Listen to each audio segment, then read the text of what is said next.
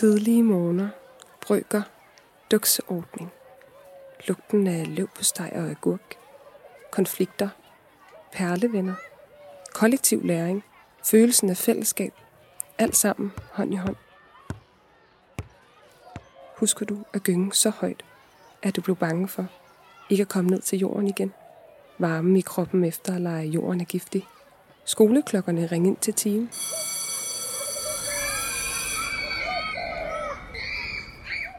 At skulle lære forskel på bogstaver og tal, rigtigt og forkert.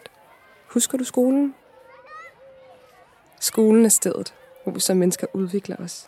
Lærer os selv at kende fra barn til ung. Men hvordan skal skolen værne om vores børn i deres første spæde trin på vej ind i samfundet?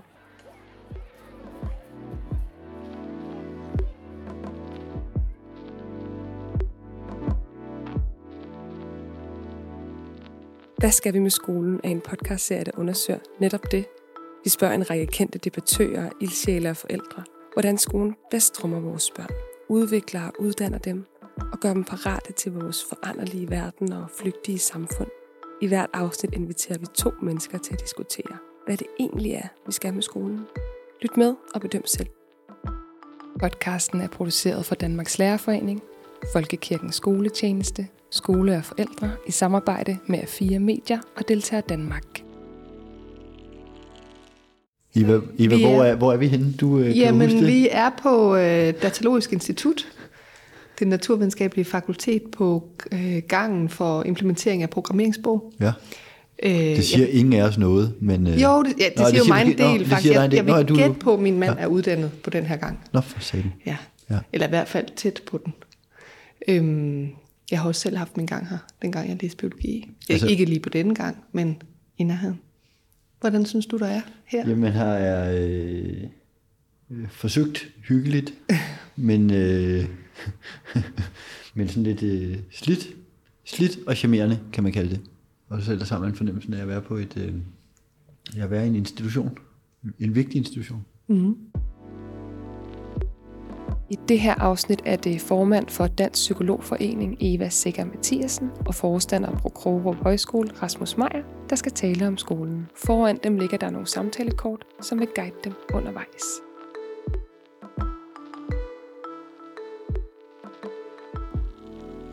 Nå, så går vi i gang. Skal jeg tage det første? Gør det. Det første kort lyder, hvad er en god præstation? Vil du lægge ud på den? Ja. Det første, jeg tænker, det er, at det er en, hvor man har gjort sig umage med at prøve at gøre det, man nu skal gøre på en god måde. Og så har man sådan helt overvejende haft det godt imens, man gjorde det. Men nogle gange kan det jo også være, kan man sige, stressende at lave en præstation. Altså det er en god præstation. Det tror jeg egentlig grundlæggende, det korte bedste svar for mig er at sige, det er, hvor man har gjort sig umage. Det tror jeg er enig i. Mm. Og jeg plejer at sige til... eleverne på højskolen, at jeg synes, der hvor ens sådan, evner møder et kald i tiden, så har man fat i noget af det rigtige. Ja. Og så jeg tror bare, at hvis jeg skal tilføje noget til det med præstationen, så er det, at det på en eller anden måde også nødt til, sådan, den gode præstation er også nødt til på en eller anden måde at pege på noget andet end en selv.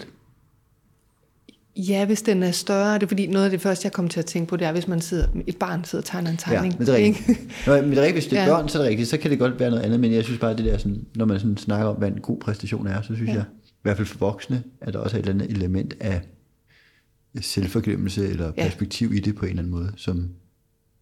Men ellers er jeg enig i det, du siger omkring det med at gøre sig umage. Skal vi tage det? Ja, vil du have? Ja, det vil jeg gerne prøve. Kan vi måle præstationer uden brug af karakterer? Ja. Det synes jeg entydigt, man kan. Altså, jeg synes, de der karakterer kommer på mange måder til at fylde for meget i det etablerede uddannelsessystem. Og vi har ligesom opdraget en generation af unge mennesker til, at man skal lære for karakteren eller bedømmelsen. Mm. Og jeg synes, det med at lære folk at lære, fordi de synes, det er interessant, eller fordi det er vigtigt, eller fordi at man kan gøre gavn på en eller anden måde. Mm. Altså noget, som ligger ud over karakteren, det synes jeg egentlig er vigtigt. Ja. Og det synes jeg er gået lidt tabt i uddannelsessektoren i de sidste år. Ja, Men også hvis vi skal være tro mod svaret før, på hvad er en god præstation, og hvis den er at gøre sig umage, så fortæller karakteren jo ikke nødvendigvis noget om det. Vi kender alle sammen dem der nærmest med en lillefinger kan lave sig et 12-tal, og vi kender dem, der, nu kan jeg faktisk ikke engang huske den nye karakterskala, men de gamle 5, 6 og 7-taller, ikke? Dem kunne man sagtens være en af dem, der fik, selvom man havde gjort sig utrolig umage. Og derfor fortæller karakteren jo ikke noget om, hvor god præstationen er målt på, om man har gjort sig umage. Mm. Ja, og så synes jeg det andet der, det der med, at hvis karakteren kommer til at fylde for meget, eller lad mig formulere det anderledes. Jeg tror, man er nødt til på en eller anden måde at være guidet af sin nysgerrighed, hvis man skal lære. Altså man kan jo grundlæggende kun lære på to måder, enten fordi man synes, det er sjovt eller interessant, eller fordi man synes, det er vigtigt. Yeah. Og jeg tror, at det med karakteren, det er, at den kortslutter ligesom den læringsproces, fordi at der kommer målet til med læringen at være at få en god karakter. Og jeg tror faktisk ikke, at vi får hverken de bedste sådan, sygeplejersker eller ingeniører eller dataloger ud af at lære dem at lære på den måde. Altså jeg tror, der er noget vundet ved at lære folk at lære, fordi de er nysgerrige på feltet, eller fordi de føler, at feltet kan bruges til noget vigtigt i verden. Og det synes jeg sådan, er det fine ved den danske skoletradition, det er jo, at man på en eller anden måde altid, eller i hvert fald i moderne tid, har haft et element af nysgerrighed og ansvar som sådan, hvad skal man sige, ja, som en central del af uddannelsen.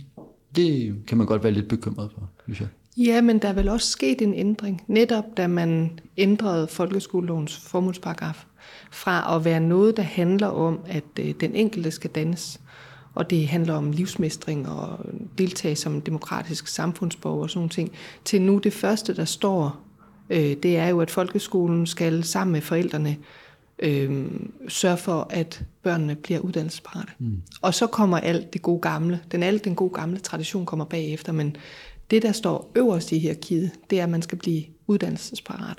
Og der bliver læringen jo også for noget andet end ens egen skyld, og der bliver fokus ligesom på barnets beskæftigelsesmæssige omsættelighed, i stedet for barnets udvikling af kompetencer og dannelser, det at blive et menneske, der lever et liv på en for sig selv og for andre fornuftig og berigende måde. Mm. Og det tænker jeg i virkeligheden er et grundlæggende problem med et nyt træk ved folkeskolen, som måske også kan spores i det her med karakteren, men også kan spores i, at kravene til, hvad børn skal kunne, er blevet større, eller de i hvert fald flyttet længere ned i klassetrin, at man begynder at måle på, hvor gode er de til at læse, hvor gode er de til at regne og sådan noget. Man vil jo altid ende i et eller andet hierarki af nogen, der er bedre eller mindre gode til et eller andet felt, og det kan vi ikke undgå, og det fortæller en karakter selvfølgelig også noget om, men når målet bliver karakteren i sig selv, eller bedømmelsen i sig selv, så synes jeg også, man kommer væk fra det, du beskriver, som handler om nysgerrighed, og handler om at gøre nytte for noget andet end sig selv og sin egen præstation i øvrigt. Men jeg kan mærke, at jeg har det også sådan dobbelt med det der, fordi jeg er ret skeptisk over for den der rolle, som karaktererne spiller. Og samtidig så kan jeg også mærke, at hele den der sådan diskussion af test, der synes jeg også, at vi glemmer et eller andet sådan et... Vi skal passe på, at vi ikke også glemmer det sociale element til det. Mm. Nemlig, at man skal huske på, hvorfor de her tests blev indført. Det var jo ikke...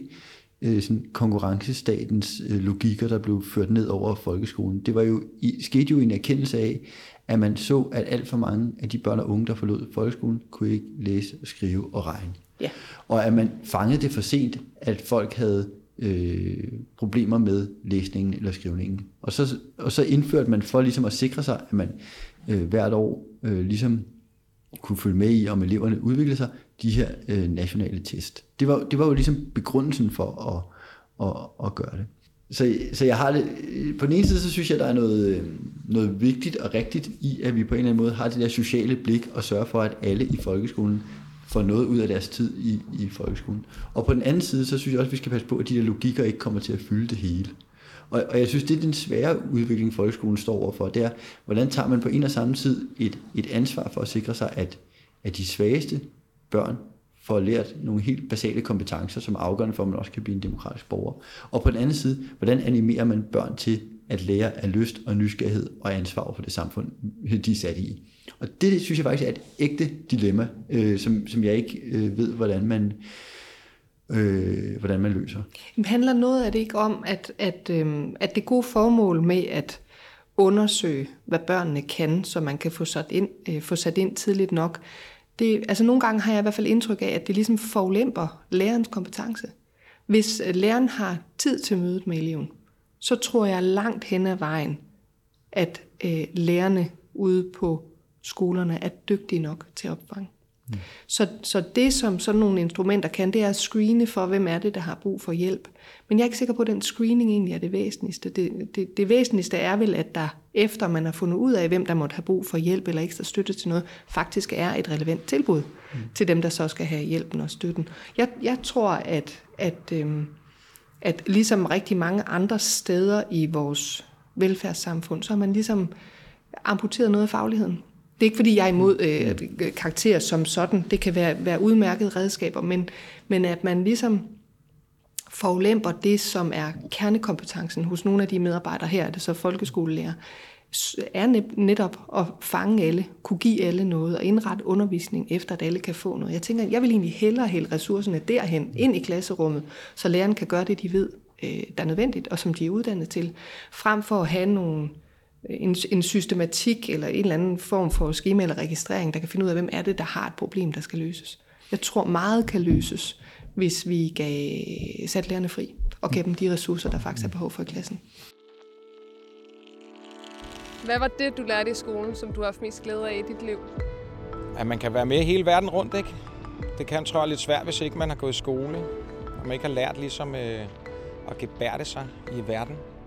Det er nok de venskaber, man har, som jeg tænker i hvert fald nogle af dem får jeg med for livet.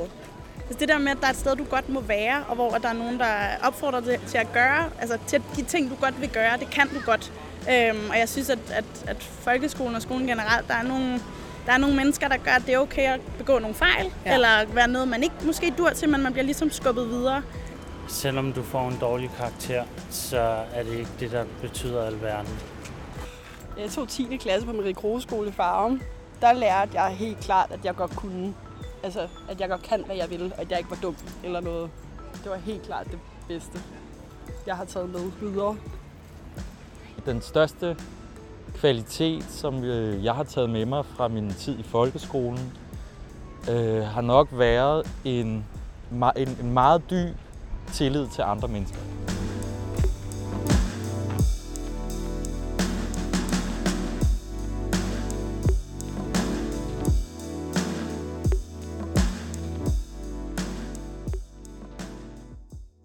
Hvordan havde du det selv med at få karakterer som barn? Altså, jeg holdt dem hemmelig. Fordi jeg faktisk... Ej, det ved jeg ikke. Altså, jeg synes, der var meget fokus på karakterer.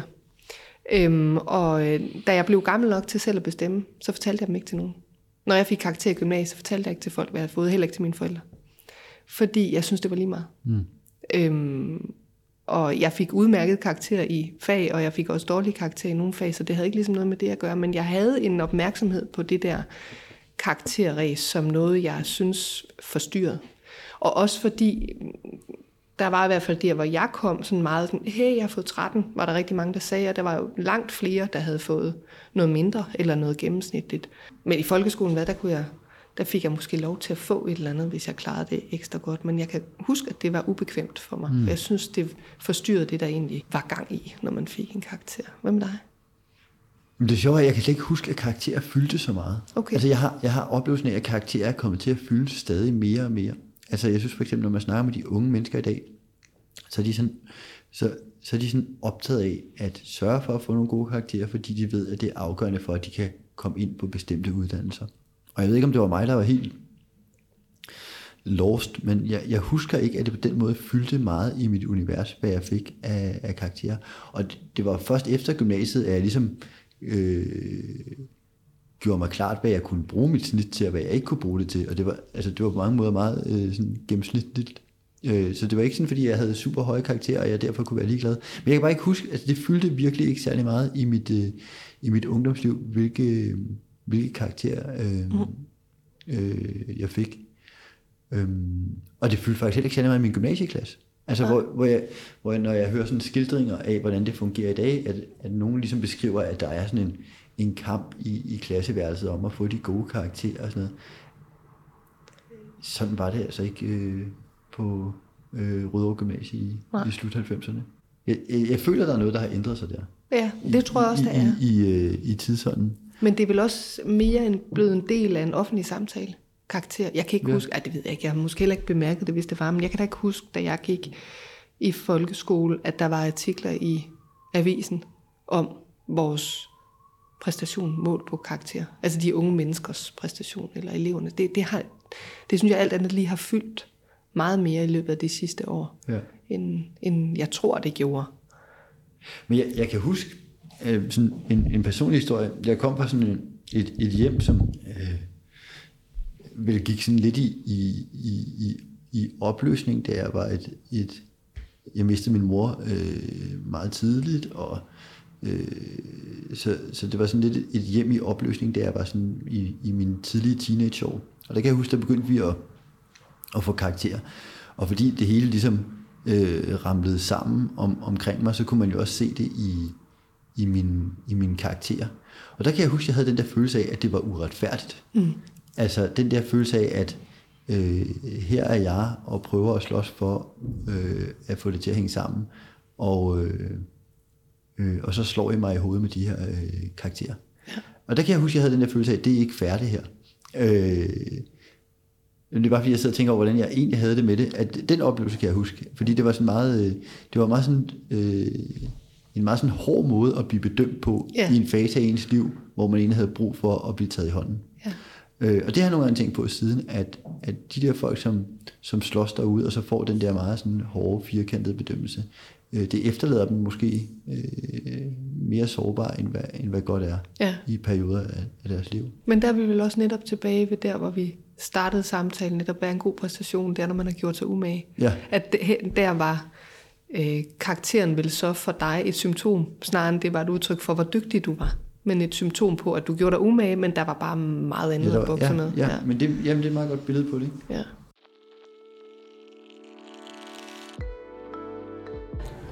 Jeg synes i hvert fald, at skolens vigtigste opgave, det er at gøre os klar på livet efter, og gøre os klar på at ligesom blive voksne.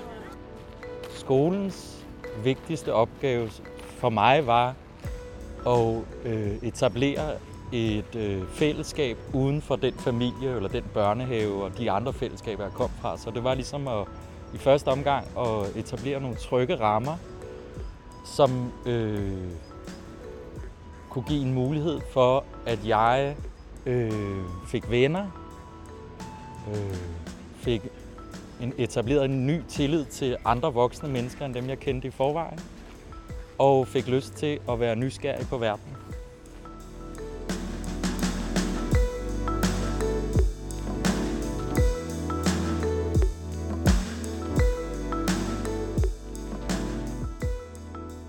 Næste spørgsmål. Er der for meget fokus på præstation i skolen? Forkert fokus, tror jeg vil sige. Jeg tror ikke, der kan ikke rigtig være... Det kommer an på det der med, at man klassificerer præstationen som, fordi det kan jo både handle om, hvor dygtig man bliver til at læse og regne og skrive, og sådan nogle forskellige ting, men det kan også handle om, hvordan man deltager i fællesskabet, og det synes jeg jo også, der er et væsentligt og vigtigt fokus på i skolen, men hvis præstationen alene bliver målt på karakter, så er det selvfølgelig for stort, men det er jeg ikke helt sikker på, at egentlig gælder for den enkelte folkeskole. Og jeg tror egentlig heller ikke, det enkelte barn af sin skole typisk bliver mødt med et særligt fokus på præstationer målt som karakter. Men de bliver jo hele tiden, når man bliver opdraget af egne forældre og de voksne, der ellers er omkring en, for eksempel på skoler og institutioner, så bliver man jo hele tiden på en eller anden måde vejledt i sine præstationer, om man har gjort noget rigtigt eller forkert, og hvordan man kunne have gjort det anderledes for at gøre det bedre en anden gang. Altså, jeg synes umiddelbart, i den sammenhæng, vi lige er i, at det er svært at svare på det spørgsmål.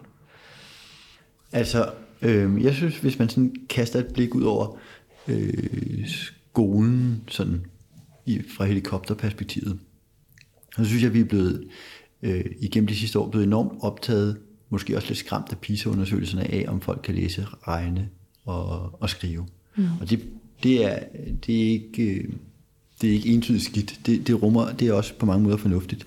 Men jeg synes, det som jeg synes er manglen i den danske uddannelsessektor, det er sådan diskussionen af karakter. Mm. Altså sådan, hvad kan vi forvente af hinanden for at træde ind i et fællesskab? Og hvad er det for dyder, vi som samfund ønsker at fremelske? Mm. Og jeg synes, man lyder jo som verdens ældste mand, når man siger, at der er behov for sådan en diskussion af dyder. Men jeg synes virkelig, der mangler sådan en dydsetik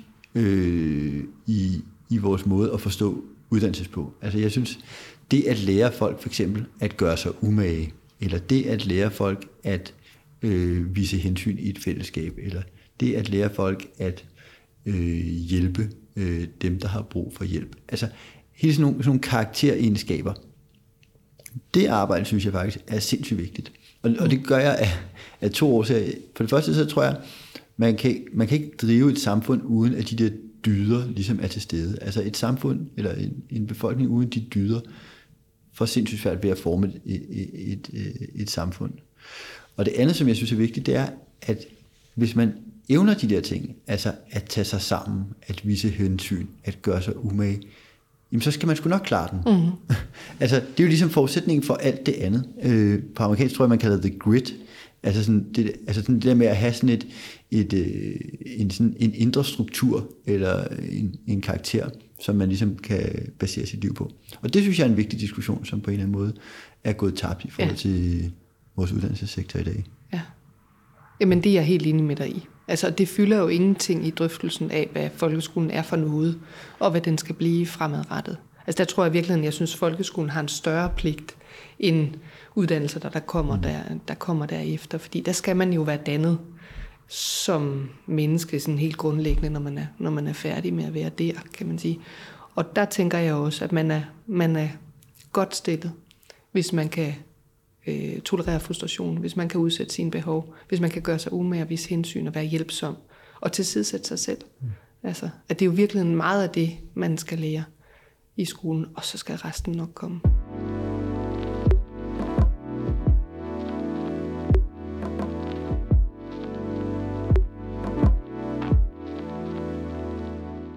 Vi havde en meget sjov eksempel i en af mine børns klasser, hvor læreren sagde, at i gamle dage, så kunne man ligesom sige til børnene, når de hoppede på bordene eller gjorde et eller andet sådan, det må du da heller ikke gøre derhjemme. Ja. Og så kunne man antage, at det måtte barnet heller ikke gøre derhjemme. Men i dag, så de der antagelser om, hvad man må gøre derhjemme og hvad man ikke må gøre derhjemme, er ligesom smuldret, fordi den der sådan fælles forståelse af, hvordan man opdrager og hvad man opdrager til, den er ligesom krakeleret. Og det synes jeg bare fortæller mig, at det er den diskussion, vi skal til at have med hinanden om dyder og karakter og opdragelse. Men jeg er ikke sikker på, at det er rigtigt, at forskellen er så stor fra tidligere.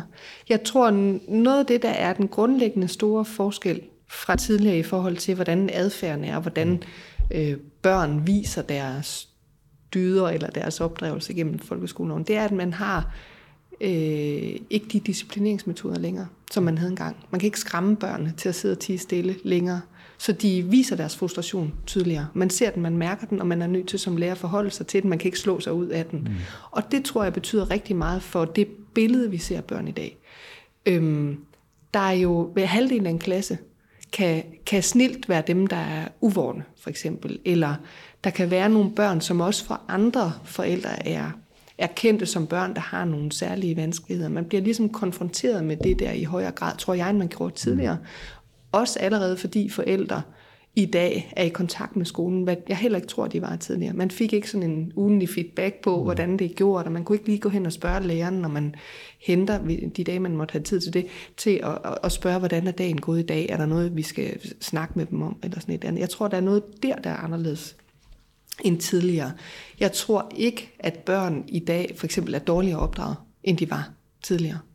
Jeg tror, at skolen har færre disciplineringsmetoder og mere kontakt med forældrene, og det viser et andet billede, end man havde adgang til at se tidligere. Jeg tror, du har ret i, at vi ikke er enige helt i hvert fald. Forstået på den måde. Jeg tror faktisk godt, man kan sige, at børn er dårligere opdraget i dag. Og det er både en gave og en forbandelse. Altså, fordi den der disciplinering kom jo også med en hård pris for mange børn, skal man huske på. Men jeg tror, bagsiden af medaljen, altså hele sådan tanken om det kompetente barn og de forskellige intelligenser, og du kender selv hele det sprog bedre, end jeg gør. Bagsiden af den medalje er jo også, at man på en eller anden måde har kunne læne sig tilbage og sige, barnet er kompetent, og vi må antage, at det barnet gør det af gode grunde. Og derfor skal vi passe på med, i hvor høj grad vi disciplinerer og opdrager. Og der, hvor jeg tror, vi er uenige, det er... Men det mener jeg ikke, det du lige sagde. Men men jeg tror bare, der, hvor jeg synes, der er en udfordring, det er, jeg synes, pendulet har fået lov at svinge for langt til venstre i den, i den der opdragelsesdebat. Altså, det var helt nødvendigt at få taget et opgør med de der måder, man disciplinerede børn historisk. Det var helt afgørende, at børn på en eller anden måde, at man respekterede børns integritet og deres urørlighedszone, og at de forstod dem som selvstændige væsener med grænser og sådan noget. Det var entydigt rigtigt. Men jeg tror, at der, hvor jeg synes, vi har en udfordring i dag, det er, at den der idé om det kompetente barn gjorde også, at man på en eller anden måde, både som forældre og pædagoger, blev bange for at gå ind og opdrage og vejlede og rådgive og sætte grænser og være tydelig. Og der vil jeg bare sige, jeg tror, det er altså en af folkeskolens allerstørste udfordringer i dag, det er, at børn ikke evner at være en del af et fællesskab, fordi de ikke er opdraget til at være en del af et fællesskab. Og så kan vi fylde nok så mange millioner og milliarder i folkeskolen, men hvis de børn, som ligesom træder ind på folkeskolen, ikke evner at være en del af en folkeskole og tage imod fælles beskeder og opføre sig nogenlunde ordentligt, så er det umuligt at drive en fælles folkeskole. Og det mener jeg bare, det peger altså også tilbage på os som forældre, at vi på en eller anden måde er nødt til at sætte vores børn i stand til at træde ind i det fællesskab. Jeg mener helt entydigt, at forældre naturligvis er forpligtet til at opdrage deres børn efter en normativ dydsetik, som jeg tror sådan set ikke, man behøver at være en gammel surmand, tror du sagde tidligere, for at kunne sige, ja, det ved jeg ikke, men der er nogle forbindelser, eller nogle præmisser i det, du siger, som jeg i hvert fald ikke er enig i. Jeg tror, der er mange børn i dag, der er opdraget til at være en del af et fællesskab. Jeg tror også, der er mange børn, der naturligt, fordi hjernens udvikling er, som den er, kan have vanskeligt ved at tage imod fælles beskeder, eller kan give sig til at danse på bordene, selvom det er utroligt forstyrrende, men som er fuldstændig intakte karaktermæssigt. Altså forstået som, at de er ordentlige børn, der kan tage hensyn, kan udsætte behov og tolerere frustration og alle de her ting. Jeg anerkender i hvert fald ikke, at børn i dag er dårligere opdraget. Men vores blik på børn er et andet. Og jeg tror, du har ret i, eller jeg er enig med dig i, at vi kan... forældre, pædagoger, lærere, altså de voksne eller autoriteter omkring børnene, kan måske være for optaget af, hvad barnets ønsker er. Ikke? Og i stedet for bare at sige det sådan her, det er for dig i dag, det er det her, du skal, og sådan der gør vi ikke her, jeg vil ikke have det. Det tror jeg i princippet kan være rigtigt, fordi vi er så interesserede i at dække børnenes behov, og derfor så spørger vi dem tit, hvad vil du have til aftensmad, eller hvor vil du hen på sommerferie, eller sådan nogle ting, som børn i virkeligheden overhovedet ikke skal være med til at bestemme.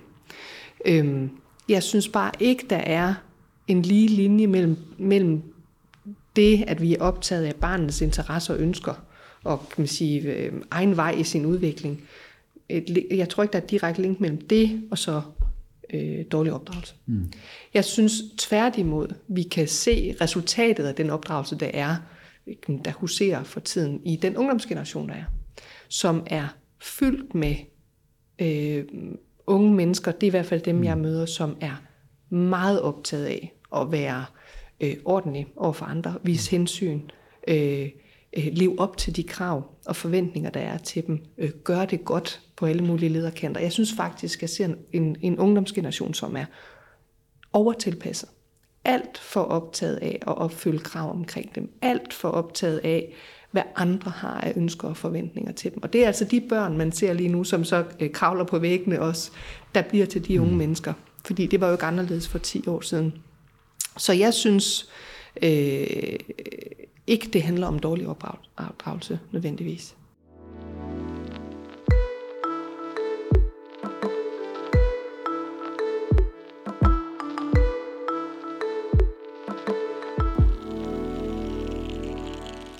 Hvad er skolens største problem? Jeg tror, at nu kommer man derfra, min verden går, lige for det vi snakkede om lige før. Jeg tænker, at det er et grundlæggende problem, at læreren ikke betragtes som en autoritet, anerkendes som en autoritet, og i dagligdagen, også derhjemme i sproget, håndteres som en autoritet. Det er i hvert fald et problem. Jeg tror faktisk, jeg vil sige, at skolens største problem i dagens Danmark er, at vi som forældregeneration svigter opgaven med at opdrage vores børn til at træde ind i et forpligtende fællesskab. Altså, fordi hvis det ikke er på plads, så kan man hælde lige så mange millioner i projektet, som man vil. Men hvis vi ikke har børn, som evner at træde ind i forpligtende fællesskaber, selvfølgelig nogle gange larmende og støjende og for meget, men hvis de ikke har den der sådan grundlæggende evne til at træde ind i fællesskabet, så bliver det umuligt at drive en fælles folkeskole. Jeg er enig i, at det ville være umuligt, hvis det var tilfældet. Jeg er bare ikke enig i, at det er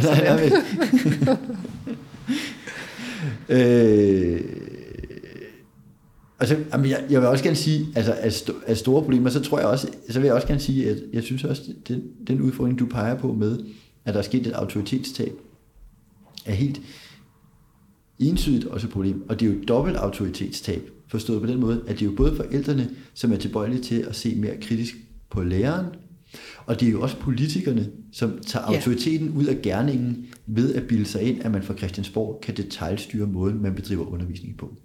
Så det er jo ikke så underligt, at forældrene kigger skeptisk på læreren, hvis det signal, det politiske system sender, er, vi tror faktisk ikke, læreren evner at udføre sit job. Mm. Så jeg synes også, det her peger også tilbage på det politiske system, som i sådan år efter år ligesom har trukket handlekompetence ud af klasseværelsen. Ja. Og det synes jeg faktisk også er et problem, vi er nødt til at snakke om. Det er, at hvis man gerne vil have stærke, dygtige lærere, så er man også nødt til at behandle dem som stærke, dygtige lærere. Og det tror jeg, vi er nødt til på en eller anden måde at få adresseret i de kommende år, at vi skal have noget autoritet tilbage til lærerne.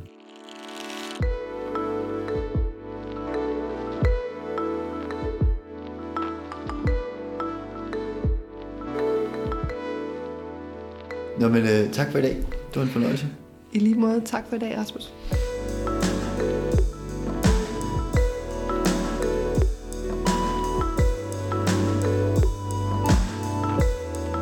Det var tredje afsnit af serien Hvad skal vi med skolen?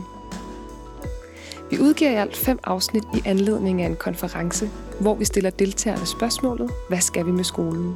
Det foregår den 6. november i år i Nyborg. Og arrangørerne er, ligesom bag den her podcast, Danmarks Lærerforening, Folkekirkens Skoletjeneste og Skole & Forældre. Kunne du tænke dig at deltage i konferencen eller i debatten om skolen? Så følg med på vores hjemmeside, hvadskalvimedskolen.com, og del din mening på vores Facebook-side af samme navn. Kender du en kollega, en forælder eller bare en ven, der vil debattere med? Så del endelig podcasten. Tak fordi du lyttede med.